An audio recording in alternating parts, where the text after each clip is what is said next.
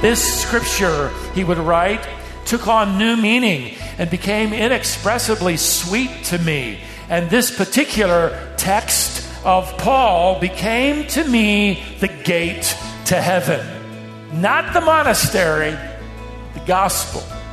This doctrine of sola fide. And Martin then would go on to preach about, you know, the authority of Scripture having greater authority than popes and councils, and even he dared to say the church itself.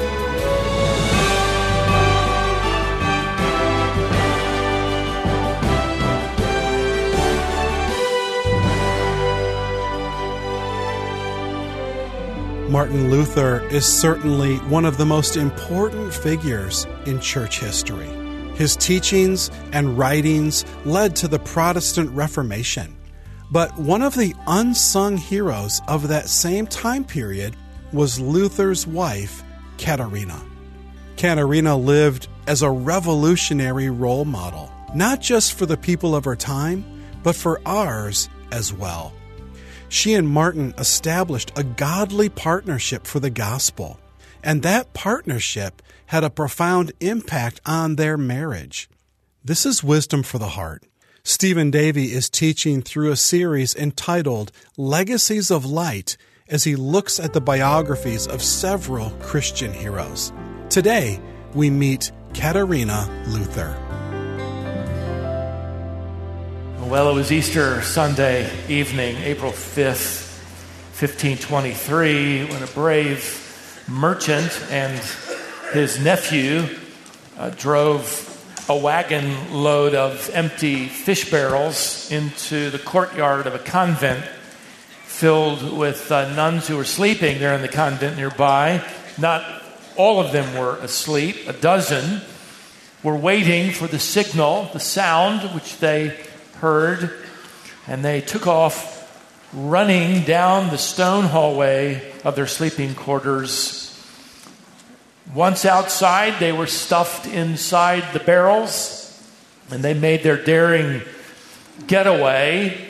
A day uh, later, they arrived at the doorstep of a monastery and they were greeted by a former monk who had helped plan their escape.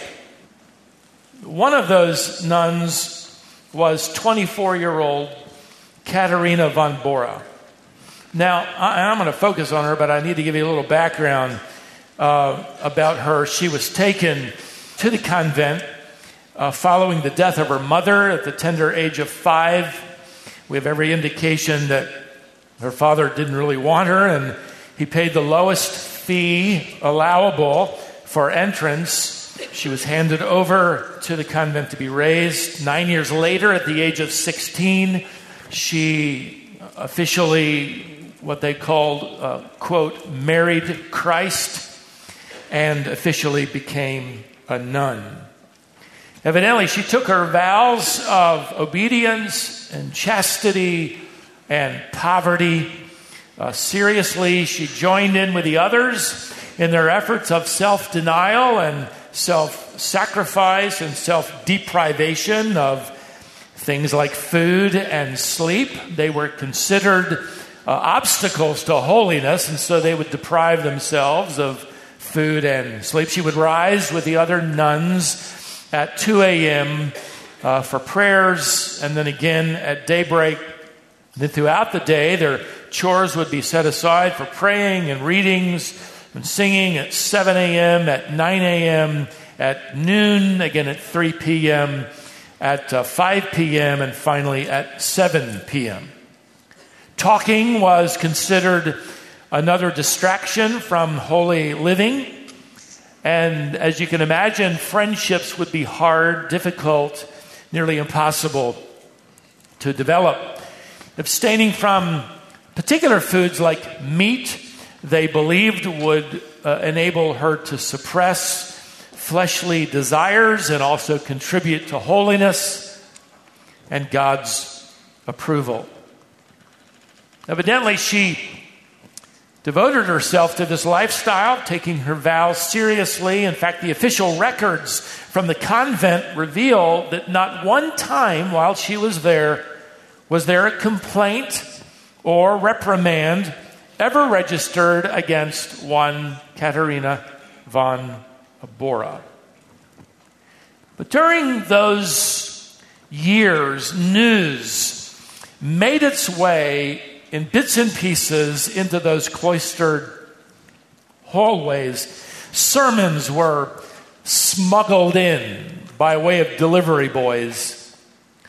During those years, news reached inside that convent that there was a reformation of sorts taking place outside the walls. There was uh, revolutionary preaching. Somebody out there was the lightning rod who had chosen to defy uh, the church and tradition, preaching uh, things like salvation being a gift from God uh, for anyone who believed, preaching that monasteries and, and convents were not a guaranteed pathway to heaven or holiness. After all, that preaching uh, reached her ears, preaching that forgiveness was not the result of penance or ritual or baptism or sacrament or self denial. Preaching uh, was reaching their ears inside the convent that the path to God was by faith alone in the sacrifice of God the Son. This was, this was revolutionary. Uh, monasteries were being emptied.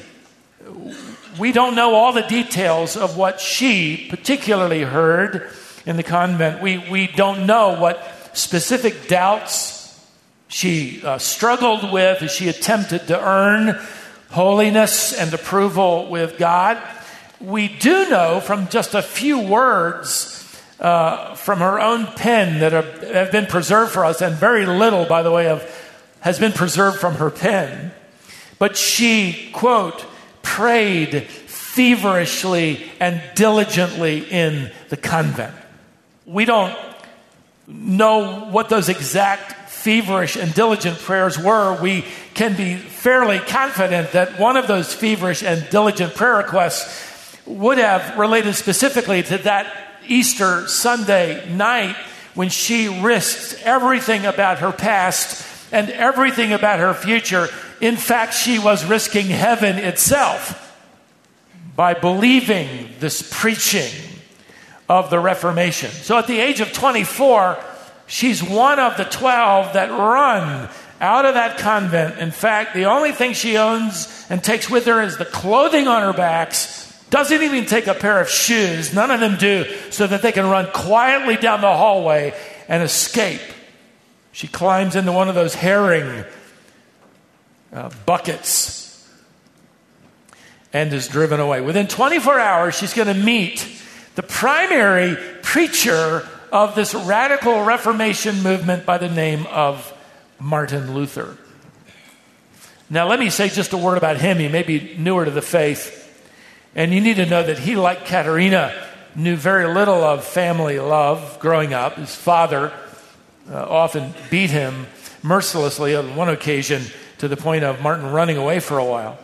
His mother beat him until he bled for stealing a nut to eat from the dining room table on one occasion. But he had been out one afternoon, though, preparing for law and was surprised by a thunderstorm that, uh, uh that uh, came so suddenly he had no time to run, lightning crashing everywhere around him. And he prayed to St. Anne that if he would survive that storm, he would leave law and enter the monastery. And he survived, claimed it was St. Anne who allowed him to live, and he kept his word and joined the monastery, becoming uh, a monk. And like Katharina, he became a very diligent, dedicated member of the monastery. In fact, he nearly drove his mentors crazy with his, with his confessions.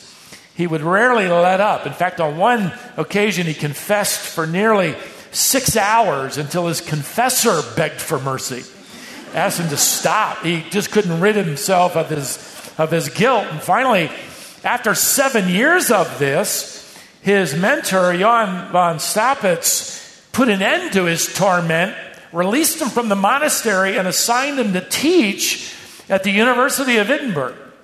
He moved into a monastery uh, inhabited by Augustinian monks. It was called the Black Cloister because of the monks' black clothing unique to them. And he began teaching in uh, the university.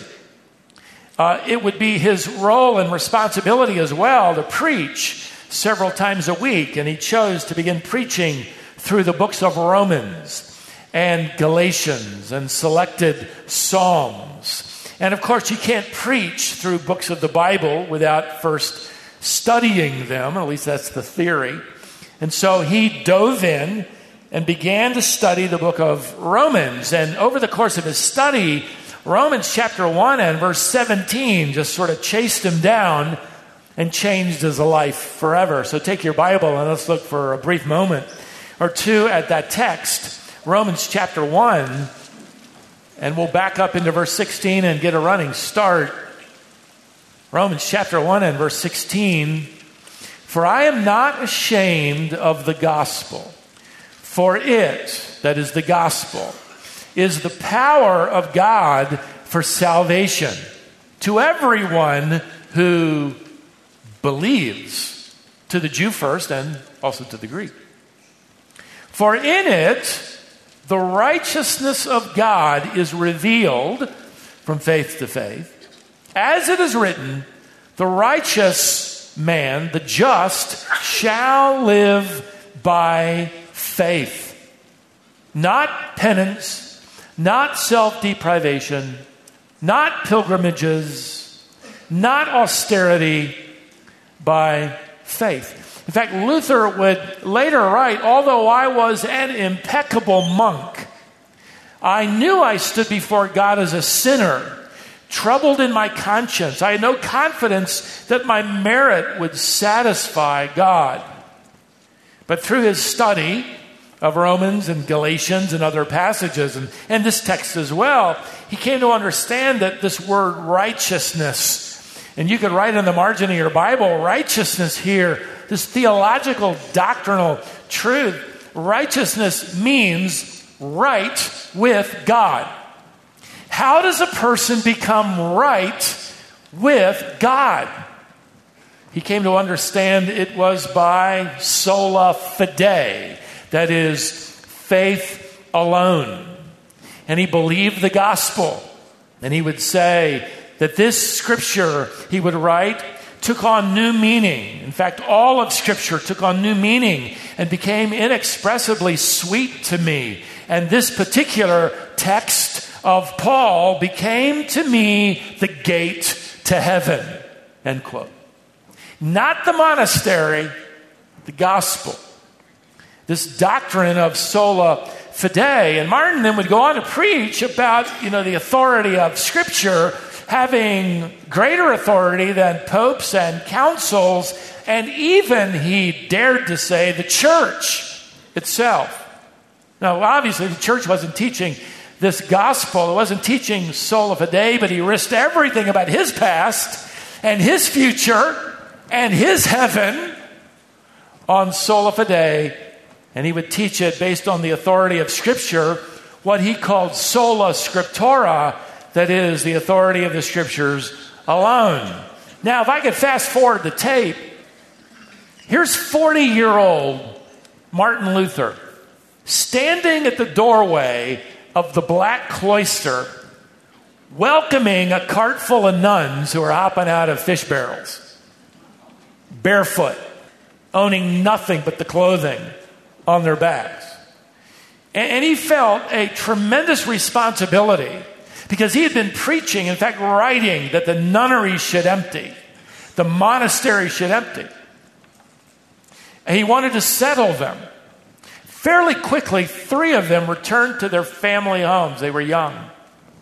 Eight of them he married off. In fact, he was called Martin the Matchmaker. He, he would marry them off to monks and priests and friends. And all that was then left was this one nun without family. We know from history she was effectively disowned. No, no family, no, no prospects. This 24 year old Katharina von Bora. Luther tried to marry her off to a friend of his that he thought would be a good match. The man showed interest, that courted her for nearly a year, and then for some strange reason, nobody knows why, ran off and married somebody else. And, and that just jilted her. Then he, well, he knew of another eligible bachelor uh, nearby he thought of, a pastor friend of his who had also begun uh, his, his uh, involvement in the Reformation. He was intelligent, he was resourceful, he'd earned his doctorate in theology and was faithfully pastoring a church nearby. And most importantly, he was eligible. He seemed to Martin to be the perfect husband for Katharina, with one glaring exception. She didn't like him. and she let it be known that she didn't like him. In fact, and Luther was exasperated over this, you know, this nun who evidently had a mind of her own. Uh, she sent a note back to him through a mutual friend to tell him to abandon his plans to marry her to this pastor. And then she did something really startling and unusual. She ended the note by suggesting that if he, Martin, sought her hand, she would not refuse. She essentially proposed to Martin Luther. So get this picture. By the way, you don't do that. You, didn't do that. Here's a, here's a, a now 42 year old leader of the Protestant Reformation challenged the structure and theology of the church. Now it's several years old, it's gaining incredible momentum. He's now written on, on God's clear design that church leaders should not be or don't have to be celibate. They can actually be married. In fact, the qualifications for the elder would be that fidelity in marriage would qualify those who were married by their observation before the congregation as being faithful to their wives. He's written about this. He's married off dozens of monks and priests and nuns. He's written widely on the blessing of, of children and the ideal of God's design through family life. He, by the way, has brazenly and openly ridiculed the church leaders, bishops and cardinals, along with a truckload of priests for having their own mistresses. He's exposing this. He's written extensively on the obvious created nature of God's delight for a man to find a woman and faithfully love her as his wife. But he's never conceived of the thought of marrying. It literally has not entered his mind. He's immersed in writing and preaching. His life has this growing risk and threat. He assumes as he writes to friends he's going to die a martyr.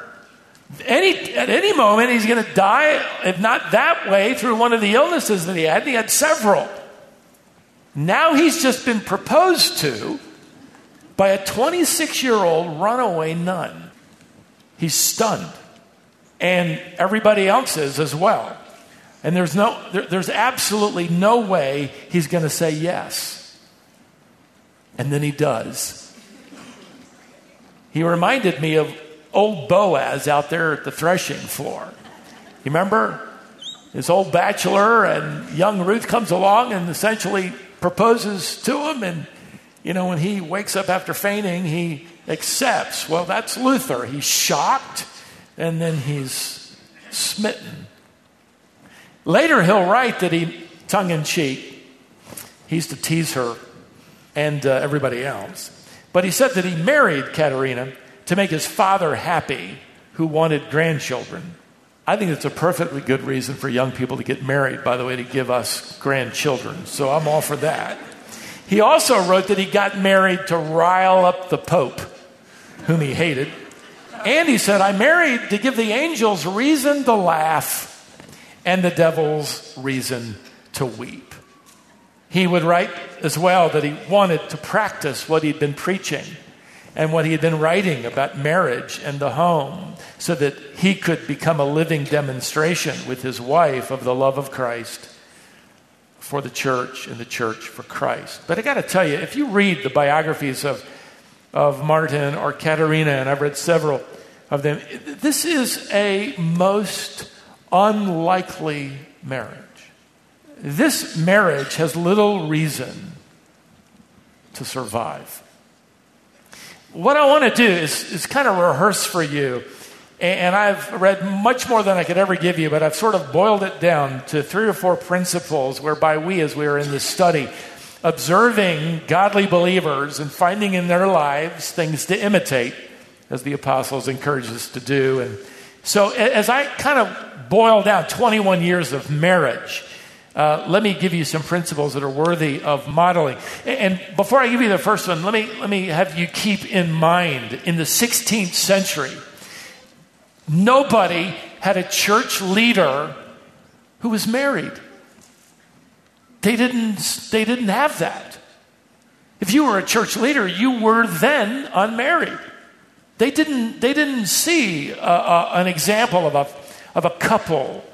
Uh, they didn't see this kind of, of pastor and wife. They, in fact, Philip Schaff, the historian, wrote that their marriage will become the standard for the Christian family for centuries to come. Nobody'd seen this before. Principle number one. Let me give these to you fairly quickly. Number one, marriage is not a matter of compatibility, it's a matter of commitment. The truth is, they, they barely knew each other when they married. She'd been living with a believing family in town, had been courted for nearly a year by a guy that then ran off. They had had few conversations. In the meantime, Martin is living the life of a, of a bachelor in the black uh, cloister. He's, he's immersed in his studies and in his, his writing. When they marry, he will love books and he will love writing, and she will love farming and organizing and cleaning. And let me emphasize cleaning. By this point in time, the monks had all left, being reformed. It was only Martin living in the black cloister, and it was falling into disrepair. An older monk had, was living in an attached shed out back, and that was pretty much it. And this house was filthy. In fact, one of the first things that she does is order two carts fulls of lime, and she will whitewash every wall in that monastery because it was so dirty. Uh, now, let me tell you this in a, in a, typical marriage of Luther's day, the bride uh, brought her bed into uh, her new home. It was usually handed down from mother to uh, daughter. And along with her bed, she would bring uh, feather quilts that she had made, along with embroidered linen and um, pillows. And you can see how life's just going to get better here uh, by the presence of a, of a bride. But she didn't own any of that. When he met her, she didn't own a pair of shoes. So she came with none of that. In fact, Luther later revealed that their wedding night was spent on his bed, and he had not changed the rancid straw for over a year. He just hadn't thought about it. There were a lot of things he evidently hadn't thought about. In fact, Luther would later write, there was a lot to get used to in the first year of marriage. I guess there was. like changing your bed sheets. That'd be like sleeping on sheets that had been changed for a year. Some of you guys out there are going, yeah, what's wrong with that? That, that, that, that works for me.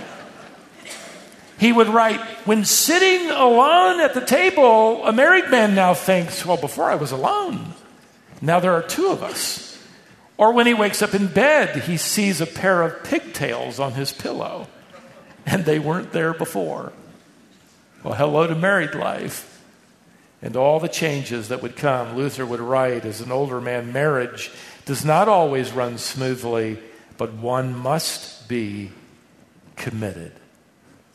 And they would demonstrate that in the most difficult of times that marriage doesn't work because you're compatible or it's easy, but because you are committed. Number two, let me give you a second principle of marriage worthy of imitating. Uh, marriage is not the pursuit of happiness, it's the pursuit of humility. Now, both Martin and Katharina, well, they loved each other. Love, love was part of it. But it wasn't the pursuit based on love of happiness, but humility. They were both strong willed, uh, opinionated, stubborn, and extremely verbal. They spoke their minds. Luther would later admit the revelation of his own selfishness after getting married. He would write, Good Lord, what a lot of trouble there is in marriage. Adam has made a mess of our nature. and then he would write perceptively, Marriage is the school for character development. See, up until that day, the church was teaching that it was the monastery that was the school for developing virtue. You, you sequester away. You want to get holy? Get away from everybody. Luther did it, and he found when he was alone that he was still living with himself, and he would spend six hours confessing his sin. But sequester yourself away, and you know you'll you'll grow and develop in holiness. Luther will turn all of that now upside down and say, no, no, no, no, no. You want a training ground, you want an education in humility, marriage, and family.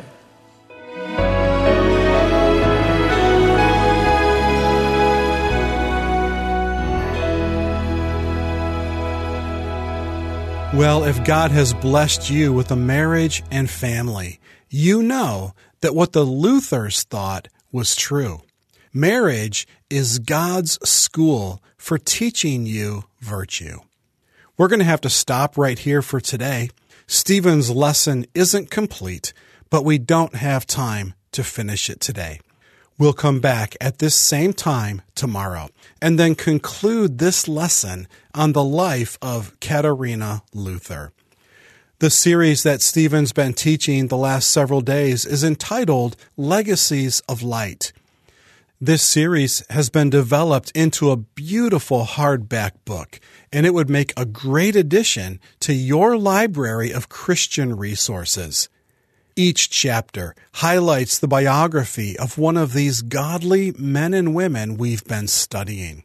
Saints who have made a profound impact on the Christian faith and left a lasting legacy.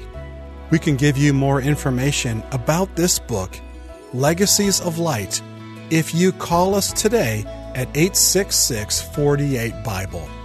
That's 866 482 4253. Thanks again for joining us today. We'll be back tomorrow with the conclusion to this lesson right here on Wisdom for the Heart.